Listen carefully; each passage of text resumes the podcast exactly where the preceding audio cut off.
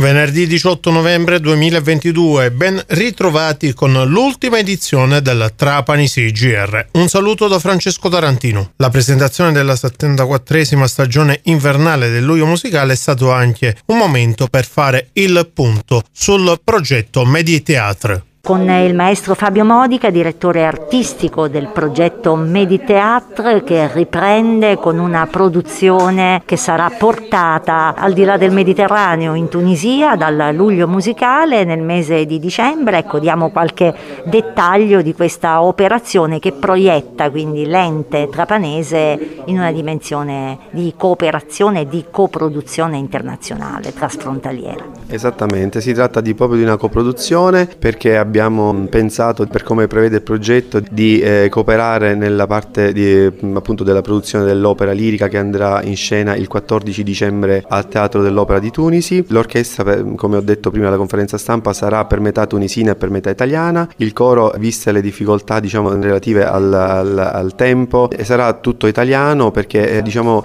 produrre un'opera in italiano di questo genere avrebbe, diciamo, avrebbe, avremmo dovuto cominciare, avrebbe richiesto una, una, una, una, delle delle prove eh, diciamo eh, abbastanza lunghe per cui abbiamo deciso di, di, portare il coro perché la difficoltà chiaramente mentre con gli strumenti la difficoltà della lingua è parziale con il coro chiaramente la lingua è basilare quindi l'opera è tutta in italiano peraltro è molto articolata il coro canta sempre quindi insomma mm, è stata una scelta diciamo ricordiamo sarà l'Elisir d'amore. l'Elisir d'amore di Donizetti. A Petrosino il comune metterà a disposizione della Croce Rossa italiana i locali dell'ex plesso scolastico Cuoco. Il sindaco Anastasi commenta vogliamo fare la nostra parte concedendo uno spazio per permettere ai volontari di operare anche nel nostro territorio. Calcio, l'FC Trapani 1905 lancia il progetto Calcio e Scuola un'unica squadra che vuole essere un'occasione di divertimento e di crescita in modo da favorire la diffusione della cultura dello sport